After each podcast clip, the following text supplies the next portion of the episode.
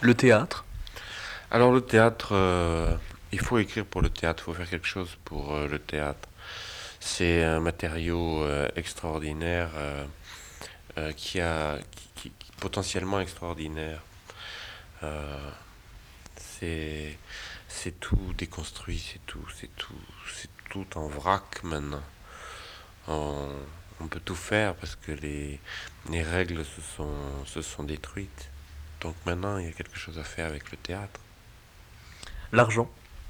L'argent, c'est la seule chose importante, la seule chose qui doit faire nous donner de la curiosité et de l'intérêt.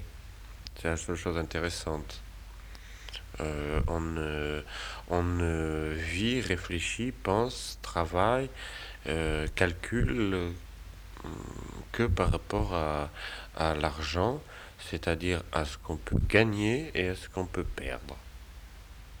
Le jeu de mots.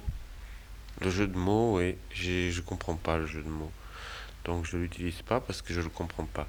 J'ai un ami qui est le grand spécialiste du jeu de mots, qui s'appelle Charles Dreyfus, qui est un artiste qui travaille avec le jeu de mots et qui en met une ribambelle à la suite les uns des autres. Et je mets toujours beaucoup de temps avant d'en comprendre un seul. Le temps. Le temps, oui, il n'est pas bien organisé, le temps, il est même désorganisé. Alors d'un côté, on va très lentement voir nos cheveux qui blanchissent et nos dents qui noircissent. Mais à part ce mouvement qui est très lent, le temps lui-même est de façon flagrante désorganisé, c'est-à-dire qu'il n'avance pas d'un seul côté, mais on peut voir qu'il nous prend de revers, il nous prend de travers, il traverse, il passe dans un sens puis dans l'autre, il a plusieurs sortes de montées et de descentes, il y a plusieurs directions à la fois, et on le re-rencontre souvent, le temps. Genève. Genève, la Suisse. J'aime beaucoup cette ville de Genève et j'aimerais vivre en Suisse. Le baroque. Le baroque avec ce disque des comédies ballets de Lully et Molière, où on peut imaginer et y voir Molière et Lully sur scène en train de faire des farces. Lully, le grand musicien du baroque, est un grimaçant, un farceur, un bouffon, un rigolo. Et dans les textes de l'opéra baroque, il y a quelque chose qui m'intéresse particulièrement. C'est cette façon de faire des textes très drôles, très joyeux, très absurdes, très simplés, totalement kitsch, et qui sont d'une grande efficacité pour l'opéra. Dégénéré. Dégénéré, alors c'est l'art dégénéré.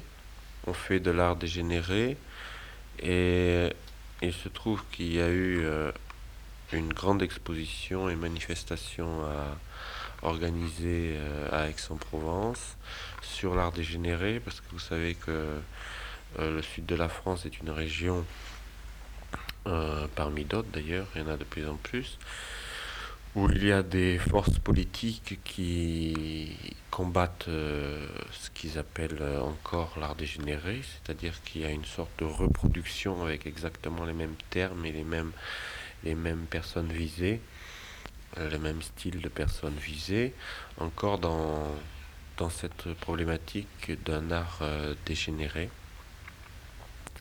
Alors il y a eu cette exposition où on a montré d'un côté l'art qui était défini donc comme dégénéré en Allemagne dans les années 30.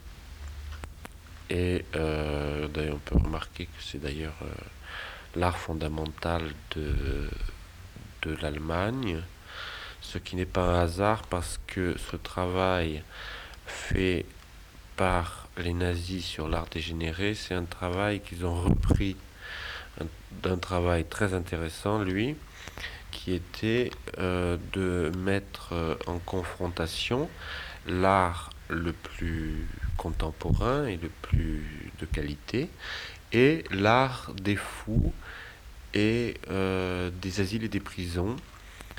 Et ça, c'était un travail scientifiquement très intéressant qui ressemble un peu au travail de l'art brut qui a été fait plus tard, qui a été fait après la guerre.